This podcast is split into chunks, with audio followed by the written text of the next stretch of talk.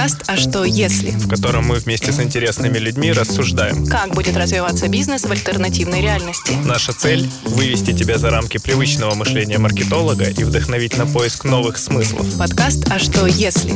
Всем привет, меня зовут Лена. А вы, наверное, уже помните, что э, я руковожу отделом маркетинга в Промо, но для новых слушателей напомню об этом. А вот и сегодня вместе со мной, как и обычно, ведет этот подкаст мой коллега. Привет, ребята! Меня зовут Кирилл Андрусяк, и больше всего в этой жизни я люблю две вещи. Все виды экстремального спорта и продажи. С кем сегодня мы будем записывать наш я подкаст? Прежде, прежде всего хочу сказать, что у нас сегодня выпуск особенный. Мы будем говорить о, казалось бы, несовместимых вещах. Это маркетинг и генетика. Точнее, нам о генетике будет рассказывать наш гость. Саша, привет. Привет, привет. Э, у нас по традиции мы каждому гостю просим, чтобы он рассказал три каких-то факта о себе, неважно каких, которые характеризуют его как личность. Так, ну это надо было этот самый придумывать за три дня до интересные факты. Ну, пум -пум -пум. Первое, что приходит Первое, в голову. приходит в голову, самая большая вещь в жизни, как я люблю, как, в отличие от Кирилла, от э, экстремальных видов спорта и продаж, я люблю науку. Э, Вторая вещь, когда мне было лет 20, я учился в семинарии и мечтал быть священником. И вещь номер три, я не знаю, какая угодно. Там, у меня есть коллега, мое хобби, я собираю коллекцию ДНК интересных людей. Ух ты, Ничего себе! вот это да. Это круто. А, слушай, ну а что ж такое ДНК? Давай для нас и наших слушателей разберемся с базовыми понятиями, о которых мы будем сегодня говорить. Что такое ДНК, что такое генетический код.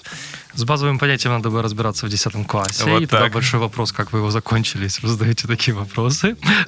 ДНК — это длинная-длинная такая нитка, длиной 3 метра где-то, которая содержится в каждой клетке твоего организма. У тебя этих клеток много-много миллионов, и в каждой из них смотано 3 метра. Это трудно технически себе даже представить, как это сделать. Но на самом деле это так.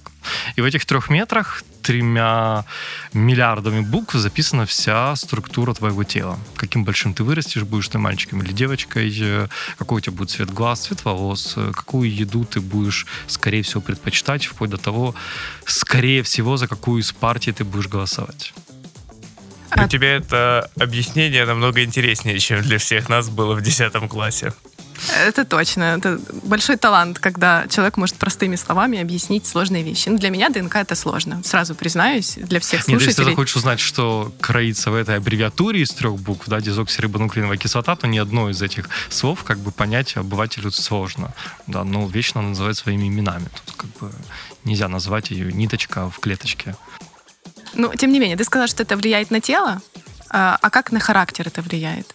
Э, Хотелось бы узнать ученому, что такое характер, да, после этого станет это все понятно. То есть мы, к сожалению, психология очень только недавно, несколько десятилетий, как максимально приближается к науке, да, такой настоящей классической. Поэтому пока еще эти науки точные, да, или там природные науки с психологией не очень дружат, поэтому такие обтекаемые вещи, как характер, очень трудно определять.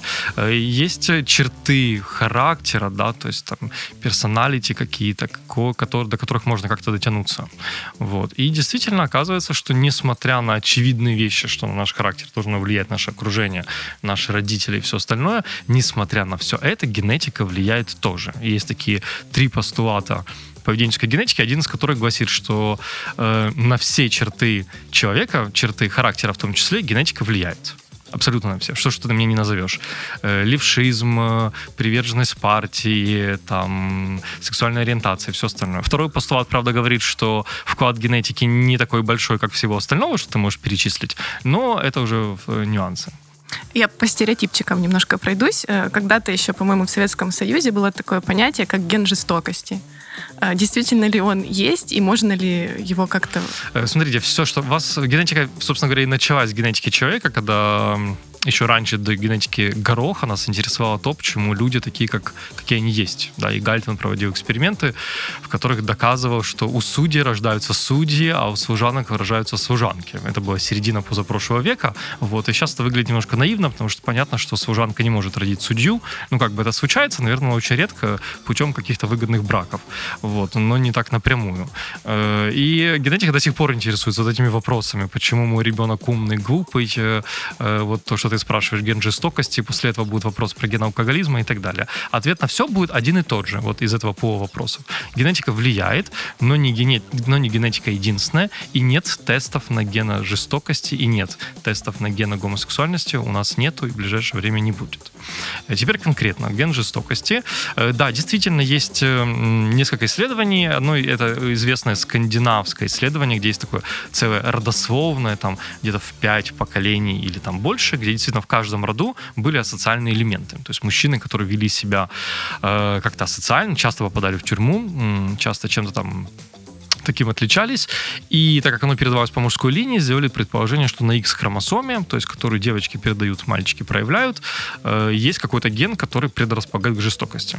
Э, потом это исследовалось в Америке, и действительно есть даже прецедент, когда в суде было смягчение одного из приговоров в связи с тем, что у э, под, как это называется, заключенного, да, под, под подопытного, хочу сказать. О, подсудимый, правильное слово. У подсудимого был найден тот ген, он называется МАО-Б, моноаминоксидазы э, типа Б, который, э, по-видимому, отвечает, ну, предрасполагает к какому-то более импульсивному поведению. То есть люди, человеку даже скостили срок или как-то смягчили его э, обвинение. С тех пор, таких это было раз или два, вот буквально Америке, в Америке, с тех пор, как бы, ну, это было давно, то есть это было 50 лет назад, такое возможно было, так сказать, или сделать. Сейчас такое уже, конечно, немыслимо. То есть мы действительно знаем, что есть гены, которые отвечают за скорее, э, ну, такое, иногда агрессивное поведение, иногда они отвечают, как известная история с лишней Y-хромосомой, за высокий рост, поэтому мальчика с высоким ростом будут в детстве больше обижать, ну, с конкретно высоким ростом, да, он будет более агрессивным, эта агрессия выльется во что-то, возможно, в, там, в агрессию к другим и так далее. Поэтому гены, предрасполагающие к э, и авантюризму, и э, такому э, и вспыльчивости, да, они действительно есть, но нельзя бы их называть генами жестокости, потому что вспыльчивость это далеко не всегда жестокость. Э, возможно ли вообще в целом заменять эти гены? Ну, то есть э, в ближайшей перспективе, там, каких-то 10-20 лет, возможно ли как-то подсаживать на каком-то, на каком-либо из этапов жизни человека, либо развития э, там плода человека, возможно ли заменить какие-то гены и, возможно, там убрать жестокость, добавить чувственности? Что-то сделать с человеком? Э, нет, можно. Это большой вызов, большая цель и этой десятилетки, и будущих десятилеток э, действительно, то есть начиная там где-то хорошо с 90-х годов, мы более-менее успешно умеем делать ГМО, генетически модифицированные организмы, делать это с животными, делать это с растениями и на самом деле делать это с людьми. То есть ГМО людей на, на планете, ну, десятки тысяч уже, наверное, ходят и ходят уже, ну, лет 20 так точно. Это не какая-то фантастика, да, то есть это реальные люди, которых пытались вылечить от каких-то болезней при помощи генетической модификации ЦИ. То есть то, что говоришь, менять целые гены, ну, это идея да, но надо там, если более подробно разбираться в генах, оказывается, что их менять не нужно, нужно менять только их не частички, потому что они тоже дробятся там на всякие кирпичики, из которых они состоят. И вот эти кирпичики мы можем действительно менять и э, делать ген более таким или более иным. Это называется генная инженерия или в случае взрослого человека, уже созрелого, э, генная терапия. Вот. Такое можно, и Нобелевская премия этого года как раз была дана за один из таких способов, самый дешевый, самый простой, CRISPR-Cas, который позволяет э, менять э, вот, последовательность ДНК и тем самым делать, ну, делать изменения в генах.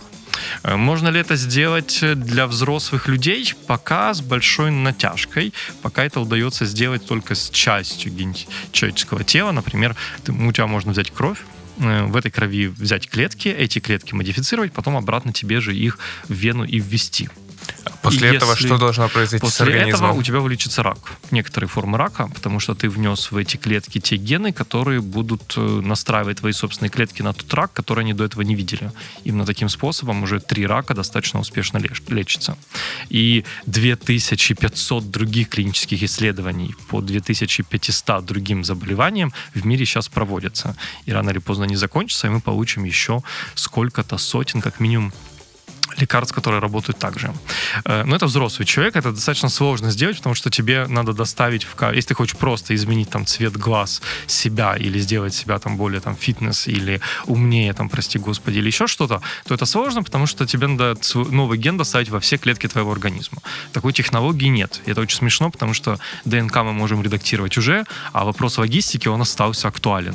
Я знаю, проблема здесь это как доставить то, что мы можем сделать, машинерию внутри клетки. Да, то есть логистика рулит и здесь на самом деле. Хотя вам, как бы в маркетинге, наверное, это не то самое. Эти проблемы простых смертных не знакомы. Э, А касательно модификации человека маленького, да, то есть на этапе эмбрионов, это как бы тоже делается, и это тоже не сказки. Вы знаете историю последних там нескольких лет про двух китайских девочек-близнецов, которые родились с модификацией, знаете? Не знаете. Нет, Боже мой, расскажите чем же и вы нам, и чем же вы нашим занимаетесь? Э, Мы в э, основном самое- маркетингом. Выпускайте самое интересное, хочу вам сказать, да, то есть в погоне за тем, чтобы людей в чем-то убедить, вы теряете колоссальные интересные вещи, которые на этой планете происходят. Э, Несколько лет назад один китаец модифицировал э, девочек, рожденных близнецов, которые родились с м, генетической модификацией, то есть полноценные ГМО-люди. Да, он их модифицировал таким образом, чтобы они не смогли заразиться ВИЧом, да, потому что один из их родителей был зар- заразен, инфицирован, и как бы, а у нас с вами, у европейцев, у славян, э, есть мутация, которая э, часть популяции, практически практи- почти там 5% защищает от инфекции ВИЧ. То есть м, эти 5% могут заразиться, но не передадут этот вирус никому дальше и не будут болеть СПИДом. Вот. У азиатов такой мутации нет. Этот э, китаец решил подобную мутацию внести в геном этих двух девочек, чтобы, ну, непонятно, за что бы, потому что лекарство от ВИЧ работает достаточно хорошо, как бы это его личное там понимание этой проблемы. И эти девочки родились и вроде бы как бы живут. Хотя они сейчас, как все в Китае, скрывается очень сильно. Куда делся этот ученый, тоже непонятно. То ли с ним что-то уже сделали. Но это беспрецедентный случай. То есть ни один этический комитет не одобряет в мире такую историю, чтобы мы модифицировали человека в свою собственную, там, со своими собственными целями. Вот, то есть технически это сделать возможно. Это делается часто в экспериментальных целях на человеческих эмбрионах, там определенные нюансами из тех, которых люди не получится. А из тех, которые люди получатся, такое вроде бы по заявлениям, по крайней мере, сделано уже было, э, поэтому здесь ничего невозможного нету. То есть это только вопрос времени, когда это станет обыденностью для нас. Э, ну да, как любая технология. Э, Слушай, ты говоришь по поводу логистики, что это сложная задача, там фактически нерешаемая для взрослых людей в плане там доставить в каждую клеточку организма определенный новый ген. Э, Это вообще задача, ну скажем так, как, как ты думаешь, если пофантазировать, это задача глобально решаема когда-то через какой-то промежуток времени, либо, э, ну, либо и конца и края не видно этому, этой задачи? Нет, она решаема, конечно. То есть тут надо просто это все моменты изучать и, и понимать. А, Слушай, а вот э, у нас такой немножко фантазерский подкаст. Мы там э, гипотетические какие-то предположения делаем и рассуждаем на их счет. А вот есть ли существует, существует ли на данный момент какая-то база данных ДНК всех людей? И возможно ли в будущем, если эта база э, будет, будет таки, использовать ее, Для например, маркетинга. в маркетинге? Совершенно верно. Отличная, отличная история. Э, так, база ДНК людей. Эм, Есть много проектов, они национальные. То есть каждая страна, многие страны собирают свою базу ДНК. То есть, например, э, ну, в Британии очень хорошая база, в Исландии очень хорошая база, где они прогенотипировали почти всех людей. Если вы знаете, исландцы, они очень в большой степени родственники. И я вот ездил в Исландию, и у них, чтобы пойти на свидание, ты сначала заходишь в приложение, только Tinder Plus, назовем его так, где написано о том, с кем ты идешь на свидание, какая степень родства у тебя с ним. Потому что у них особенность там фамилии, ты по, по имени и по фамилии не всегда знаешь вообще, это твоя двоюродная сестра или троюродная, да, и может так оказаться, что ты на одном столе, за одним столиком в кафе встретишься со своей двоюродной сестрой.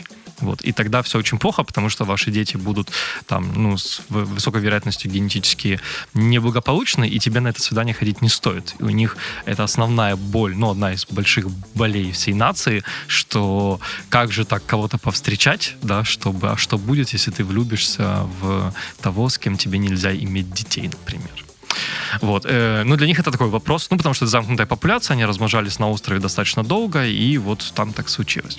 А в других э, регионах тоже такое происходит, то есть в UK очень большой биобанк, в Америке есть такие банки, во многих местах. Иногда их, их собирает государство или какие-то исследовательские штуки.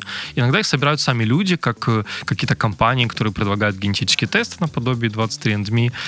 Э, и действительно миллионы людей, ну, осмелю сказать, что, наверное, десятки миллионов людей уже прогенотипированы, и их данные где-то на серверах хранятся.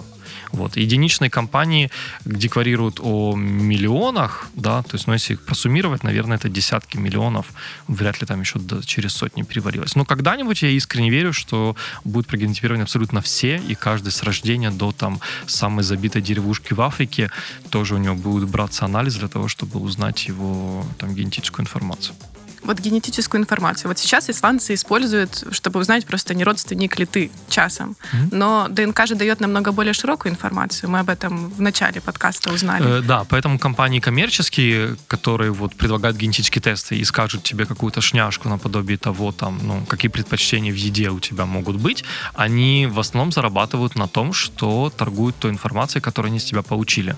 Потому что в твоей информации они, ну, что-то прямо сейчас, давайте сразу говорить, а что-то через 5, через 10 лет они смогут оттуда узнать. Да, и больше персонализации, чем от ДНК, вы не получите. Больше таргетинга, чем оттуда, у вас нету. Потому что там будет написано, в каком возрасте, скорее всего, вы, заработ... вы заболеете диабетом второго типа, и в каком возрасте вам эти лекарства надо продавать. Там написано э, плюс-минус, да, какие там склонности, каким именно наркотикам вы будете иметь. Кстати, мы это в Украине тоже исследовали.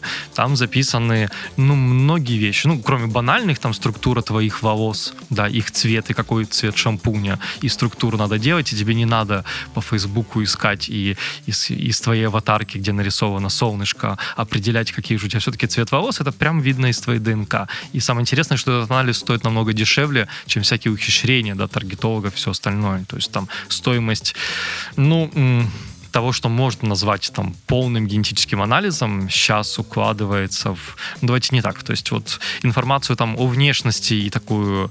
Ну, большинство ответов на те вопросы, которые сегодня уже звучали, можно получить за 100 долларов да, то есть, а в этой информации она хранится, и каждый год мы пополняем по этой информации новыми новыми фактами. То есть, эта информация никогда не меняется, тебе это не надо делать, э, человек переехал, тебе не надо таргетировать его на новый подъезд нового дома, да, эта информация раз и навсегда с тобой, и ты уже владеешь 50% информации о его детях, 50% информации о его родителях и так далее. То есть, история очень выгодная. А насколько детально сейчас э, можно расшифровать ДНК, какую информацию уже оттуда можно э, выудить? Э, ну, разную, смотря в какой сфере ты этим занимаешься. То есть можно кое-что узнать о внешности, можно кое-что узнать о заболеваниях, которые у тебя будут, можно кое-что узнать о твоих склонностях, можно что-то узнать про твое происхождение, этнический состав, то есть кто были твои предки, э, сколько процентов из них было евреями Ашкеназии, э, сколько процентов из них там пришло из какой-то там определенного региона, что еще можно узнать. Ну, вот так вот. То есть всего в каждой области, в принципе, есть что генетики сказать. А национальность каким-то образом определяет черты характера? Ну и опять, сегодня главное по стереотипчикам. Ну вот есть э, какие-то в науке, представления? В биологии нет такого слова национальность, есть слово этничность, да, этнические группы, потому mm-hmm. что нация это слово придумано в 17 веке и больше такое на политику направленное, да, а этносы это чуть более там природная составляющая. Поэтому этнически э, связаны ли они с какими-то э, чертами характера? Ну, наверное, связано, но разобраться, где здесь генетика, где культура, будет очень-очень сложно. То есть э, есть там некоторые спекуляции на эту тему, что в некоторых этносах чаще или реже встречаются какие-то гены, да, которые связаны с мозгом, а мозг связан с поведением. И действительно, ну, на уровне племен мы это прослеживаем четко. То есть есть племена, например, где гены, которые предрасполагают людей к авантюризму, эти гены встречаются в племенах чаще. И чаще эти племена ведут кочевой образ жизни.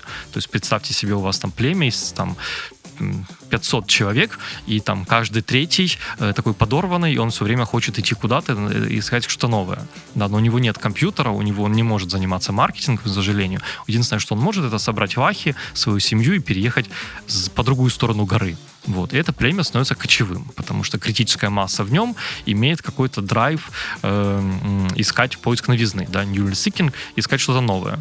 Э, вот там это прослеживается. Ну, к сожалению, в таких, этно, таких э, странах, как Америка, где все перемешалось, Украина даже, где тоже все перемешалось, таких этнических э, чистых вещей нету. Но, тем не менее, все на все влияет. То есть даже там частота генов, которые усваивают метаболизм алкоголя, она в разных странах разная. И это сказывается на культуре.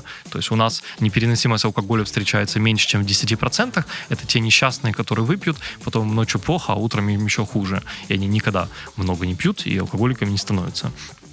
А в Азии эта частота, она совсем другая. И то есть у азиатов отношение с алкоголем, оно особое. Вы знаете, что они очень быстро пьянеют, они очень редко болеют алкоголизмом, а если болеют, то в каких-то очень интересных, изощренных формах. Вот. И понятно, что оно такой кардинальный напиток, как алкоголь, по генетическим причинам э, то ли усваивается, то ли не усваивается. Понятно, что он как-то сказывается на культуре и формирует какой-то там культурный код, чтобы это не значило. Поэтому как-то опосредованно вот так вот, наверное, тоже влияет. Слушай, как интересно. Я, честно говоря, даже предположить не могла, что вот непереносимость алкоголя и ДНК, в принципе, наша генетика, связанные вещи. То есть э, я-то думала, что все дело в силе воли, а оказывается, все намного сложнее. Сила воли — это тема отдельного большого подкаста. Да, это, скорее всего, фикция, и никакой силы воли у нас нету. А если есть, то это самое слабое звено у нас в организме. Я сейчас прямо на этом подкасте официально тебя приглашаю на еще один подкаст про силу воли. Да, спасибо. Ну, это не моя сильная сторона, да, но что-нибудь подобное можем придумать. Отлично, слушай, супер. Я еще бы хотела про эти стереотипы немножечко поговорить. Вот есть, э, вот возьмем пример. Э, считают, что темнокожие люди лучше бегают. Где здесь ДНК, где здесь э, культура, где здесь... Э, Интересный вопрос. Бегают не все темнокожие лучше. Это тема отдельная. Это просто твой вопрос. Это прям отдельная там лаборатория в мире, которые пытаются на него ответить. И ответа до сих пор как бы нет. Говорить, что все темнокожие бегают лучше, тоже неверно. То есть тут два вопроса. Первое. То есть есть такое, то, что называется расовые такие кривые или как это называется, колокол, рас или что-то такое. Ну, то есть, короче, если тебя интересуют расы, да, то есть там самые базовые, да, хотя это не единственные, там афроамериканская, европеоидная и азиатская, то они отличаются почему-то. По интеллекту и по физическим способностям. Что значит отличаются? Это значит, что в среднем они разнятся. То есть азиаты в среднем чуть умнее, чем европеоиды. Э, э, негроидная раса, да, в среднем чуть более фитнес, чем европеоидная. Да. Что значит чуть более? Это значит, что их интеллект в среднем на пару единиц выше, но это не, абсолютно не значит, что каждый отдельно взятый человек умнее или глупее. Или что каждый средне взятый э, представитель негроидной расы более э, физически э, э, способен на что-то, чем европеоид. Да, это первый вопрос. То есть все отличаются, но это в среднем, поэтому для личного уровня, да, конкретных людей это абсолютно никак не значит. Это все равно, что в среднем сказать, что женщины, не знаю, простите, давайте придумаем какой-то стереотип, что женщины... Да, мне вот прям интересно. Э, Я ну, собираю. сами приду, придумаю, чтобы оно позвучало от тебя, а не от меня, да? Э, ну, женщины, они физически слабее, чем мужчины. Не, ну это объективные вещи, как бы Олимпиада вроде бы это показывает. Тут как бы почему-то в Олимпиаде в одной секции Женщины О, более, более чувственные. чувственные. Да, ну вот, как бы, жен... не ладно, это тоже плохой, потому что женщины не более чувственные, они просто больше говорят об эмоциях, и из-за этого у экспериментаторов, которые узнают об эмоциях из разговора, создается впечатление, что этот сам, Женя более, женщина более чувственная. Если я вас сейчас двоих спрошу, э, э, как вам моя прическа, один скажет, молодец, классно постригся, а вторая скажет, боже мой, как хорошо уложено, или как плохо, вот с этой бы стороны я бы взяла чуть побольше, а ты не думал покраситься и так далее. Из этого скажет, покажется, что ты более более разбираешься в прическах, чем Кирилл. Но это неправда. Да. А, Ладно, тогда еще один пример. Ладно, давайте, Просто- не, давай мы сейчас зайдем в сторону. Э, А второй вопрос по поводу э, негроидной расы, это то, что действительно есть кенийские бегуны, которые все этнические выходцы плюс-минус из всего нескольких деревень, которые находятся там в определенном регионе, которые больше в большом спорте, в элитке э, побеждают на определенных дистанциях. И э, там долго думали, в чем дело, в генетике или нет. Было некоторые спекуляции, что дело в особом образе жизни, что они в Кении ходят по горам, ходят в школу, каждый из них по 10 километров каждый день. Потом, как я понял, все эти гипотезы провалились. И дело в антропологии, то есть э, их э, э, структура тела, соотношение там мышц, длин ног, оно в том регионе особенное. То есть дело, понятное дело, что в генетике, но в той генетике, в которой мы пока что не разбираемся. То есть нету гена кенийского спортсмена, но есть фенотип, то есть есть внешний вид кенийского спортсмена, который дает ему фору на Олимпиаде. Вот, наверное, такой ответ. Ух ты, я не, даже не предполагала, что мы зайдем и настолько подробно разберем, почему же э, кенийские бегуны Да, такие быстрые. Нет, это очень интересно. Я думаю, что не только мне, а и нашим слушателям.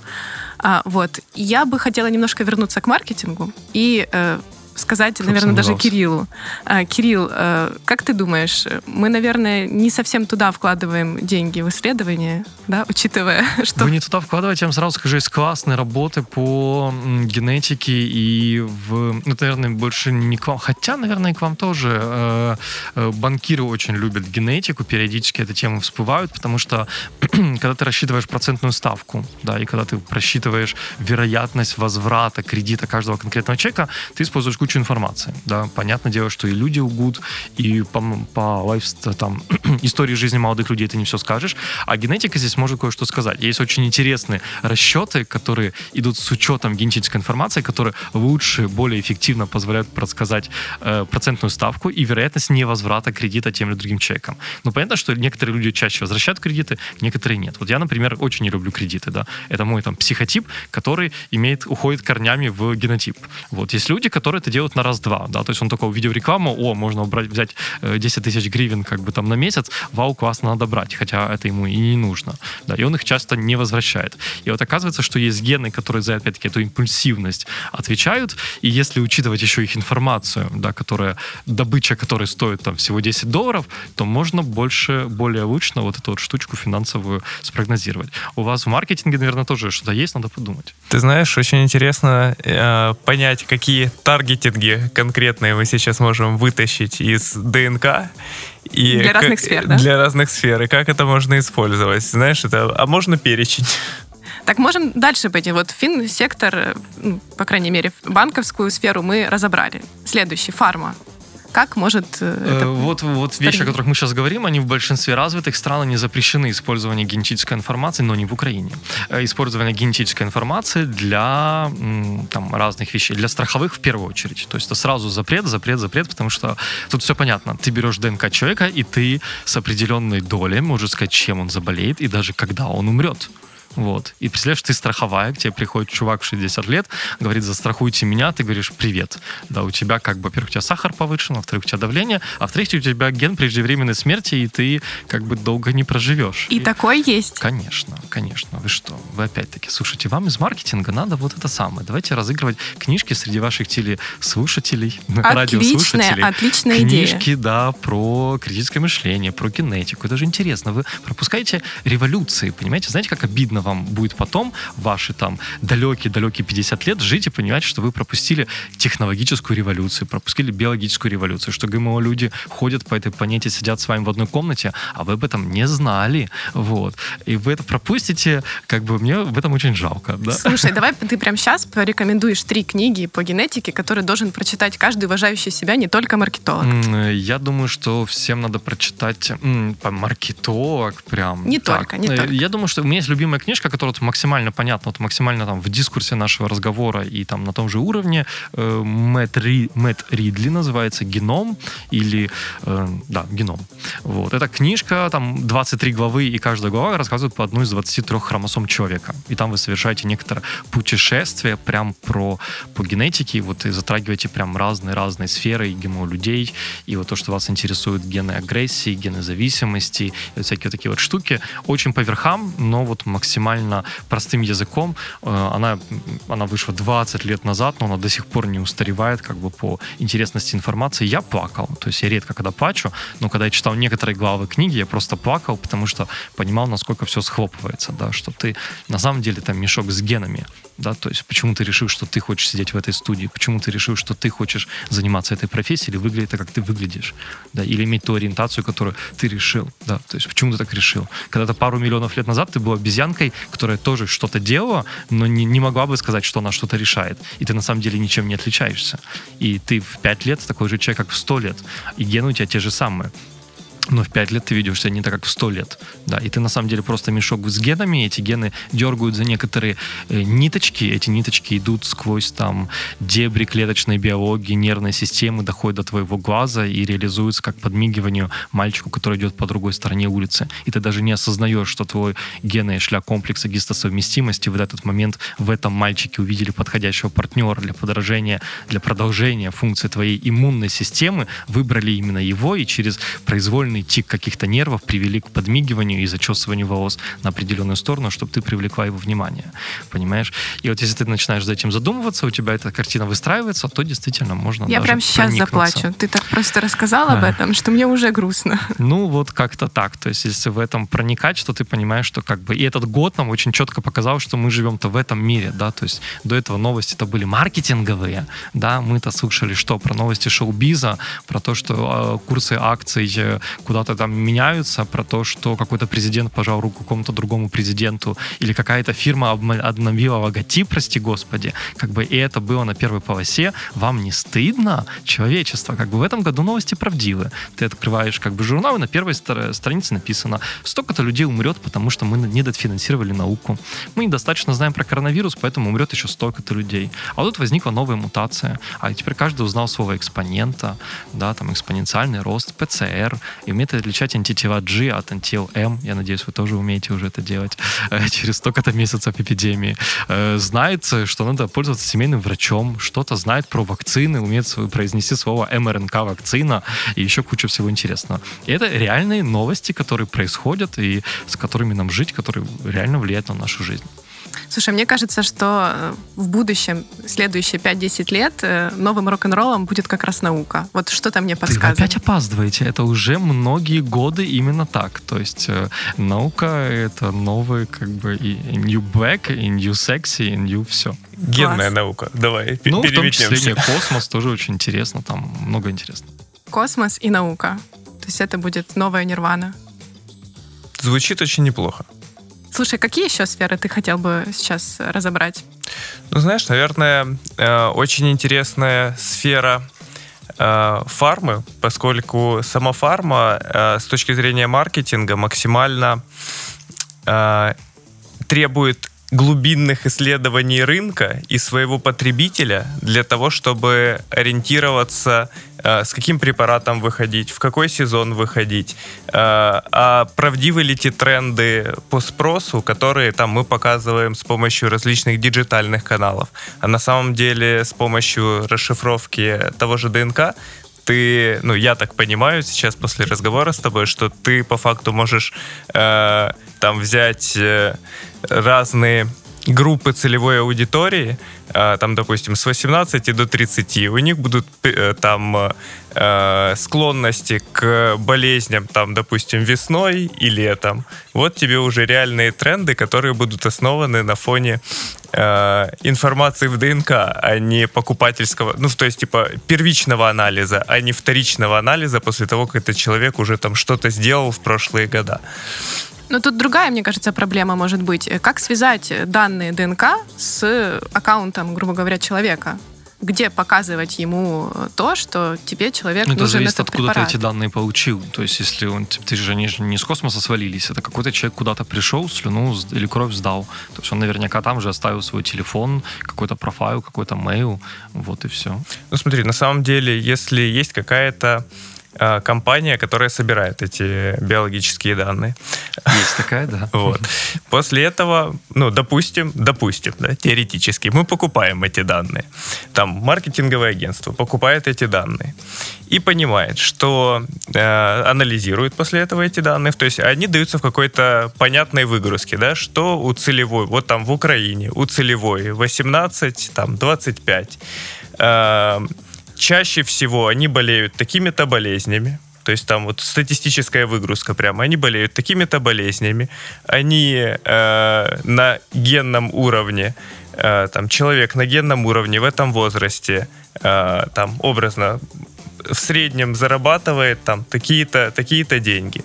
Предпочтение больше по, э, там не знаю, э, по Не, ну давайте я продолжу эту мысль. Смотри, там э, сколько человек зарабатывает по генетике, ты скажешь очень с большим трудом, это тебе почтовый индекс скажет об этом намного больше, где он, в каком районе он живет, там на Печерске, Липке или окраина Троещины. Э, генетика здесь не поможет, но, э, во-первых, да, можно сказать такие вещи, можно сказать даже вкус, то есть же вкус, он обеспечивается рецепторами в твоем рту. Твои рецепторы в твоем рту закодированы в генах, гены отличаются, и я могу на основе генетической информации, ну и любой специалист сказать, а как ты почувствуешь вкус того или другого продукта. И вы знаете, например, что вкус сладкого разные люди чувствуют по-разному. И на самом деле то, что для тебя, например, э, будет для тебя будет сладким на 5 единиц, да, для Кирилла будет сладким всего на одну единицу. Да? И это значит, что тот человек, для которого, может быть, люди, которые переедают сладкого, это они не слабовольные, да, вот ты говорила, да, про свободу воли и что такое, а они просто не чувствуют той сладости продуктов, которые употребляют. Им надо съесть 5 конфет для того, чтобы почувствовать ту же сладость, что их сосед по парте. А второму, а второму нужна одна конфета. Это можно. Э, чё, вкус горького, брокколи, это тоже известно. Кто-то любит брокколи, кто-то не любит брокколи, для кого-то она горькая нет. И есть отдельный ген, который отвечает за вкус горького в ответ на брокколи. Да, и, я тебе- и очень точно можно сказать, какие дети в садике будут есть брокколи, каким не понравится. Таких примеров, если честно говорить, да, вот здесь вот большая ловушка, их немного. Да, то есть это нельзя сказать, что по каждому продукту такую развертку можно сделать. Саш, а Но можно ли понять, допустим, развивается. для ниши фэшена, ну вот, допустим, как человек будет одеваться? А, хотя бы какие предпочтения у него будут в этом плане? Ну, тут э, нет, я не думаю. Ну, как опять-таки, какие-то, понимаешь, генетика, опять-таки, первый постулат. Генетика влияет на все. Вопрос в том, насколько сильно. То есть, если вклад генетики здесь будет на уровне какого-то 0,1%, то это, наверное, будет бессмысленно, потому что, скажи мне, как бы имя или там аватарку его, я скажу тебе бесплатно и больше, чем генетика. Но есть вещи, где генетика влияет больше. То, что ты говорил, фарма, действительно. И там фарма и генетика идут очень рука об руку. Во-первых, потому что препараты действуют непосредственно на тело, тело закодировано генетикой. И большое количество препаратов не действует на определенную группу людей. То есть даже не про маркетинг, где идет, а про эффективность. И действительно есть препараты, которые помогут людям только с определенным геном, есть которые абсолютно не помогут или даже убьют людей с другими генами. Или, например, люди с одним из вариантов гена цитохрома, который метаболизирует, прости господи, токсины, скажем это так, в нашем теле. Э, Если вы выпьете определенный тип антидепрессантов и запьете его 200 миллилитрами грейпфрутового сока, вы умрете. Да. Если не верите, почитайте в Википедии статью, которая называется «Смерть от грейпфрутового сока». Главное, не проверяйте. Э, да, нет, то есть, ну, это написано в инструкции к препарату и так далее, потому что и в грейпфруте, и в этом антидепрессанте содержатся вещества, которые при одном варианте генов, достаточно частом, кстати, в Украине в том числе, приводят к, там, к некоторому там, замыканию, там, это становится токсично, и человек может умереть. И такие истории достаточно много, да, то есть, нек- то есть короче, э, препараты подбирать по, на основе генов, это хорошая идея, это называется фармакогенетика, мощное направление, все туда смотрят, FDA много что одобряет, и это будущее. И в инструкции к препаратам, на самом деле, вы очень часто, вы это не читаете наверняка до конца, а там написано, что э, метаболизируется таким-то геном, и не, часто, иногда даже пишут, людям с таким-то вариантом гена не рекомендуется. И есть онлайн-калькуляторы, например, для варфарина. Э, антикоагулянта, кстати, который в эпидемию ковида очень актуален, потому что сильно помогает при определенных там нюансах, если человек уже попадает в больницу. Есть калькулятор, когда ты, э, где мировая общественность очень настаивает рекомендуют зайти туда, вбить генетическую информацию, и калькулятор выдаст тебе дозу препарата, которую тебе нужно принять. Вот. И за вот этим вот на самом деле большое будущее. Это касательно эффективности. А касательно маркетинга, это тоже актуально, потому что ты правильно сказал, э, вероятность заболеваний к определенному возрасту можно предсказать. И даже инфекционных заболеваний, э, и заболеваний там обычных типа Паркинсона, Альцгеймера и все остальное. Э, что еще можно? Можно предсказать действительно как бы ну и прошлую историю болезни там тоже, в принципе, можно посмотреть, какая там в семье, кто чаще болел чем, чем человек уже напуган, да, и, ну, тут как бы много там полей для маркетинга в том числе. То есть. Лена, возвращаясь э, к вопросу, как это использовать, на самом деле это, опять же, big data. Мы берем, допустим, статистику образно по всей Украине, выгружаем, анализируем, смотрим, какие группы людей больше привержены в каком возрасте к какой болезни, э, и все, вот ты просто, и ты просто настраиваешь таргеты на такого рода аудиторию. Тебе даже не надо на самом деле э, там лука-лайки делать, да, там как-то таргетироваться и, и, и становитесь большой корпорацией зла такой, да? Ну, ну реально, а почему реально зла? получается, Большой да. корпорации добра. Нет, еще есть классная штука, которую я забыл сказать, что на самом деле этот же инструмент генетики можно использовать там, где его, скорее всего, используют, но об этом говорить не принято, потому что когда вы, например, собираете фокус-группы для чего-то, то, ну, у нас в науке эти фокус-группы должны собираться по определенным правилам, для той же фармы в том числе. То есть там должны быть мальчики, девочки, возраст и так далее, и так далее. Но очень мало в каких странах регулируется генотип людей, которые собираются на фокус-группе. То есть, если вам надо показать какую-то информацию, я говорю, очень крамольные вещи, да, которые только там очень корпорация зла-зла вот может использовать. То есть, вы берете людей, которые заведомо да, склонны к какому-то типу решений или какой-то физиологической реакции на что-то, берете 100 людей, генотипируете, узнаете, кто склонен, кто не склонен, и фокус-группу собираете из тех людей, которые склонны к чему-то да, и показываете на этой фо- фотогруппе те результаты, которые вам нравятся. И никто не подкопается, потому что вы все сделали правильно, она была абсолютно репрезентативна. Просто никто не знает про генетику. Это если вы корпорация зла. Если вы корпорация добра, вы наоборот генотипируете всех, собираете людей с максимально разными генами, чтобы в эту группу включить людей с разными предпочтениями, потом сказать, мы учли даже генетическую вариацию предпочтений, мы вообще молодцы. То есть даже э, вот два сценария «Зло и добро» Я думаю, что будущее как раз за вторым сценарием, потому Конечно, что, ну, конечно. естественно, как же по-другому. Какая прелесть. Ну да, да. Ну, на самом деле я за то, чтобы в конце концов все, и наука, и маркетинг, и бизнес пришли к тому, э, что мы здесь все для удовлетворения потребностей. И нет здесь места какому-то жульничеству и даже конкуренции, потому что так или иначе будущее за корпорацией, за объединениями, за На самом деле, если смотреть э, с точки зрения добра э, на то, что мы делаем, э, на то, что делают маркетинговые агентства, мы же пытаемся донести до целевой аудитории, которой нужен определенный вид товара, вид услуги, что есть классные ребята на рынке, которые вот, вот тебе нужно там э, пласти- э, пластиковые окна, допустим. Вот, вот тебе классные ребята, которые делают пластиковые окна. Да, есть некоторые инструменты, которые делают это достаточно навязчивым путем, либо настройки, которые э, навязывают определенный товар. Э, но и статистика ж тогда не очень рекламных кампаний часто получается. Если мы ремаркетинг будем по одной и той же аудитории бить э, там месяц с частотой 20, то ну и хорошей эффективности не будет, и людям это надоест. То есть все надо делать максимально осознанно, правильно, э, тогда вот, вот оно добро.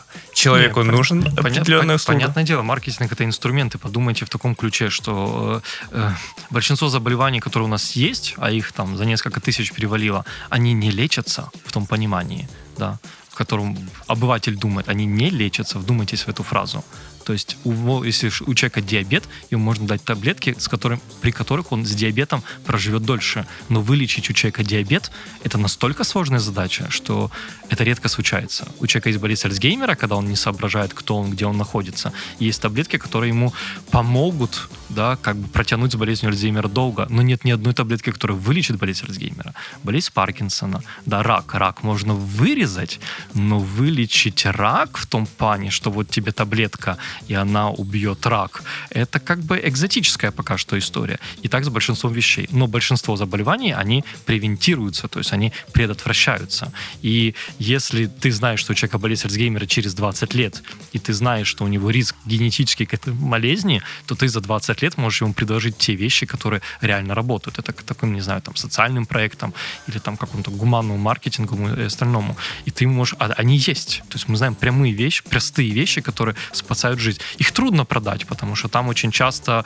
пробежка по утрам, э, здоровые овощи и так далее, но там есть и фармпрепараты. То есть давайте говорить правду. Да? То есть рак груди, э, который был у Анджелины Джоли, которая сдала генетический тест, узнала, что он у нее будет, вырезала себе обе груди, как вы, наверное, уже точно знаете. Правда? Порадуйте меня.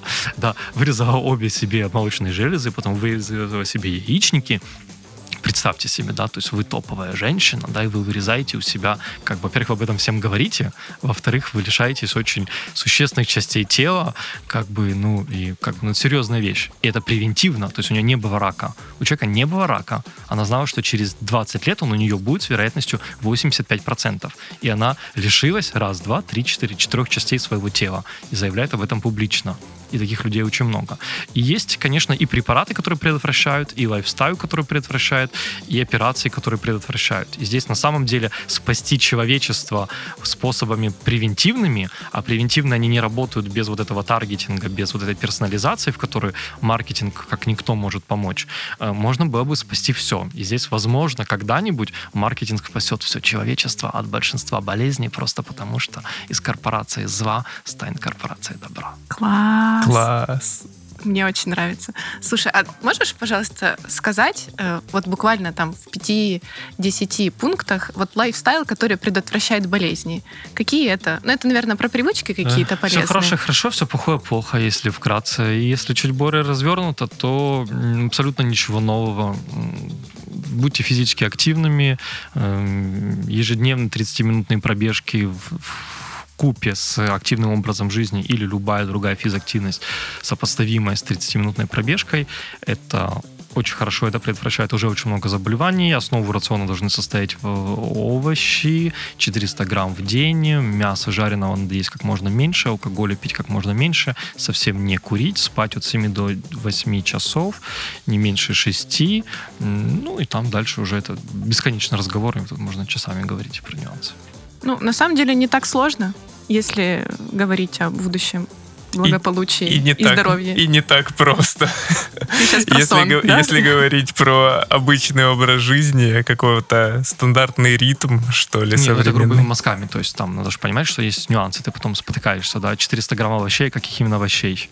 Да, брокколи. А какой именно брокколи? А вы знаете, что вся польза брокколи это всего лишь клетчатка, и польза брокколи с я от яблока не сильно не отличается. И э, то, из-за чего мы едим брокколи, из-за тиоцианат сульфорфана, он содержится в семенах брокколи, не в брокколи. Есть на самом деле надо семена брокколи. А если вы едите цельную брокколи, то вам ее нельзя варить, потому что она разрушается при температуре 80 градусов при варке более 5 минут. И вам надо есть недоваренную брокколи или сырую брокколи, чтобы получить изотиоцианат сульфорфана, который принесет вам пользу вместе с брокколи. Понимаешь? И дальше, я же говорю, разговор, он бесконечен. То есть там включаются нюансы. Ты вроде бы услышал полкилограмма овощей в день и подумал, ну так полкилограмма картошки в Макдональдсе, это что же овощи? Так пойду-ка я их и съем. А потом начинаются нюансы. Ну да, и опять же про сон. Что важнее, 7 часов спать или ложиться в одно и то же время? Однозначно 7 часов спать. Даже если я буду спать э, то днем, то ночью? Это очень длинный разговор, как бы спать, э, значит, э, если ранжировать по пользе эти советы, то номер один — это высыпать свои 7-8 часов. Э, Номер два — это ложиться спать в одно и то же время, хотя бы приблизительно, то есть там плюс-минус там час-два. Совет номер три — это спать в полной те- темноте и тишине и ложиться спать тоже там с определенным ритуалом, максимально избегая там излучения гаджетов синего цвета и так далее. Ну и дальше есть еще советы 4, 5, 6 и так далее. Очень интересно, но я думаю, это тянет реально на отдельный подкаст, чтобы об этом поговорить. Знаешь, я вот задумываюсь, сколько Саша может выдать гайдов о том, как, какие рекомендации, какие э, какие-то посылы для определенных людей и в определенных нишах. И на самом деле основываясь на том же научном генетическом подходе. Ну, да, есть это, это очень здорово, учитывая, круто. что э, это не такая уж и гипотетическая ситуация. Сейчас каждый подвержен риску заболеть, причем заболеть ты не знаешь, насколько тяжелой форме. Сейчас говорим про коронавирус. И наверняка не стоит дожидаться того момента, когда ты проснешься с температурой. Можно уже сейчас делать какие-то вещи, которые ста- э, сделают тебя менее подверженным заболеть. Ну, если я правильно Нет поняла. таких то есть- вещей. Нет таких Да. вещей. Ну, То есть как нельзя бы опять- укрепить свой иммунитет так, чтобы... Так, во-первых, если вы пропускаете ЗОЖ, то вы вдвойне не молодцы, потому что пропускаете и науку, и ЗОЖ. Потому что э, люди, если вы смотрите, а вы как маркетологи должны смотреть за сводками, чем интересуются поколение поколение, и те, кто кому сейчас 10-13 лет, они фанаты ЗОЖа. То есть это будет мега-революция. Весь мир перевернется. Вот этих прилавков магазинов, которые сейчас, их не будет, их немыслимо иметь, понимаете? То есть налоги на... То это моя мечта в Украине сделать, да? То есть нало- налоги на излишний сахар и налоги на джанк-фуд, это как бы реальность во многих странах, и это будущее, такое же, как акциз там на алкоголь, на, на сигареты. И это поколение, оно, вы не представляете, как они шарят. То есть они, э, они мега об этом думают, да, и наше питание, я уверен, да, и вот это потребление именно такое... эм, в сфере э, пищевки, оно поменяется очень-очень сильно с этими новыми поколениями. Это во-первых. Поэтому следите, а то мы с вами отстанем кардинально от того, что будет, и получится, что молодежь э, будет разбираться в ЗОЖе намного лучше, чем нас. Вот. Нас это не устраивает, потому что они будут жить дольше, чем мы, и окажется, что мы, как бы, ну, короче, там неприятный момент с этим связаны. Вот. Э, Это раз. Второе, что, э, да, то есть за ЗОЖем надо следить в любом случае. И о чем ты спрашивала? О чем я спрашиваю? Коронавирус. А Ну, коронавирус, если- Что, иммунитет, да, иммунитет, слушайте, ну, это настолько сложная штука, да, что как бы мы любим так шутить, что вот э, нагуглите в, в интернете э, метаболическую схему иммунитета и покажите пальцем в то место, которое вы хотите там улучшить. Это не стол, его нельзя поднять, его нельзя уронить, его нельзя как бы повысить, да, или что-то такое. То есть это очень сложная система. Это все равно, что я вам скажу там, давайте повысим маркетинг. Что это значит? Э, Как это повысим маркетинг? Укрепим. Ну, укрепим, ладно, еще как-то можно, да. Но А все равно странно. Все равно странно. Что? Вы как специалисты скажете, а конкретно, да? То есть какое направление, то есть какими KPI мы вложим деньги в такое-то направление, да? Кто именно, именно будет заниматься? Вот в иммунитете точно так же. Иммунитет это не абстрактная вещь, это не облако. Это набор белочков, клеточек в нашем теле. Их сотни. Это вторая по сложности после мозга система. Вот. В ней никто не разбирается. Я вообще ничего не понимаю. Да? То есть людей, которые могут ответить от, от начала до конца всю систему, их единицы на этой планете. То есть система очень сложная, улучшить ее никак не получается. Все идеи каких-то там иммуномодуляторов, повышателей и всего остального, они провалились. У нас нету ничего. И вы, наверное, это заметили. Кроме советов мыть руки, носить маски, держаться друг от друга на расстоянии, извините, но никаких препаратов против вирусов, да, специфических против коронавируса, по крайней мере, у нас нет и не предвидится. Это моя реакция на то, что я услышала. Ну, так, знаешь, необычно на самом деле про иммунитет, что что прям вот мы его прям не знаем, не знаем. Нет, мы его знаем, мы много чего знаем, мы делаем препараты и направленные на него, на разные его там инструментики, да, но вот у нас в нашем там бытовом разговоре, в, нашем с вами, да, светском, как бы мне нечего сказать. То есть я могу сказать одно и то же, да, то есть опять-таки занимайтесь физической активностью, сбалансированно питайтесь, высыпайтесь. Вот мне даже сложно сейчас придумать четвертый совет по улучшению иммунитета. Как бы его просто, ну, как бы нет. Ну, сдавайте периодические анализы крови, как консультируйтесь с врачом. Вот, ну вот вам четвертый совет. Все. То есть, как бы, а что еще? Чеснок для иммунитета? Не смешите Терморегуляция. меня. Что это значит? Ну, это когда ты повышаешь, понижаешь температуру своего тела. Ну, я сейчас говорю про контрастный душ, я не знаю. Это элементы биохакинга, то есть такого популярной нынче бодяги, да, которая там является там оп- определенной реинкарнацией того же ЗОЖа, Э, ну, скорее всего, нет. То есть вот эта идея, она как бы закаливание, моржи долго не живут на самом деле, вот, и идея вот этого ивановства и закаливания, она, скорее всего, вообще в корне не, не, не верна, она дает некоторую бодрость, да, адреналиновый такой краш, поэтому, да, действительно, мы чувствуем эффекты, вот. Но сказать, что для здоровья закаливание полезно, вот неплохо было бы от этого оказать за последние 50 лет хоть раз, вот. А так больше ничего. Я бы сказал бы наоборот, ходите на улицу, одевайте шапку, шарф, да, это лучше, это больше помогает, чем закаливание душем по утрам. Вот так вот, Лен, провалились твои. Да, у меня просто была доводы. теория в том, что все-таки закаливание помогает справляться вернее, предотвращать какие-то заболевания. Такая теория есть, пока что она носит статус теории все еще. И нет никаких исследований на этот счет. Исследования есть, они пока неоднозначны, чтобы мы могли это советовать всем. Ну вот. Но я не готова прекращать этим заниматься, если честно. Но вот будет статистическая выборка.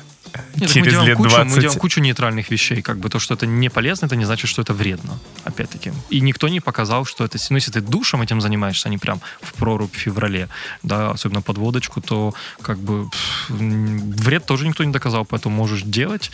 Это дает тебе бодрость. Когда ты будешь ехать на работу, ты с меньшей вероятностью попадешь в ДТП, и в результате это полезно.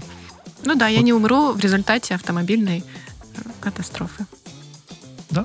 Неплохой итог. Звучит, звучит хорошо. Да, и э, в завершение нашего подкаста я бы хотела все-таки подарить кому-то из наших слушателей книгу, о которой ты рассказывал, «Геном», да, если я не ошибаюсь, она называется. Э, А как мы подарим? А я вот хочу сейчас придумать условия.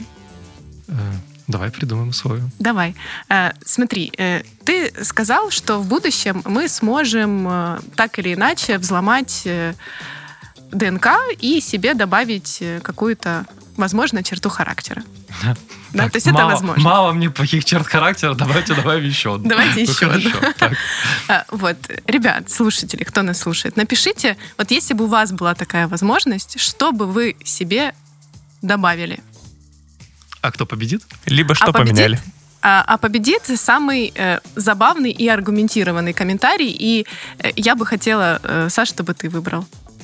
Э, хорошо, давайте мы выберем тогда два, и одному подарим книжку Мэтта Ридли а, «Геном», а второму, раз мы половину передачи говорили про ЗОЖ, и мы подарим э, сборник долголетия, это такой мной сделанный когда-то, такая физическая книжка, да, реально существующая, такая, где собраны все рекомендации всех мировых эм, э, таких медицинских сообществ по поводу профилактики каких-то заболеваний. И там написано, что врачи и ученые рекомендуют есть, чтобы чего не вышло, сколько рекомендуют бегать, сколько рекомендуют спать, как пить алкоголь так, чтобы чего не вышло, и все остальное. То есть мы это все со всего мира пособирали, переводили на, на русский, с картинками приукрасили, и вот она есть. Я уверен, это будет максимально полезная книга для того человека, который победит в этом. Я вообще Конкурсе. чувствую, что это наш максимально полезный подкаст из всех. По крайней мере, для каждого отдельного человека. Класс, так. класс. Чуть-чуть продлили жизнь всем. Да, значит, спасли если просуммировать про- про- продлитые жизни по минутке с каждого, то получится, соберется на целую человеческую жизнь. Считайте, что родили ребенка или спасли кого-то от катастрофы. Корпорация добра. Ура! Ура! Спасибо тебе, Саш, что ты пришел. Приглашаем еще на Спасибо. какие-то интересные темы. Надеюсь, тебе тоже понравилось. Конечно. Да. Саш, чем более будет научная, глубокая тема, тем с более высокой вероятностью мы пригласим именно тебя. Спасибо тебе огромное. Да. До встречи, ребят. Пока. Пока.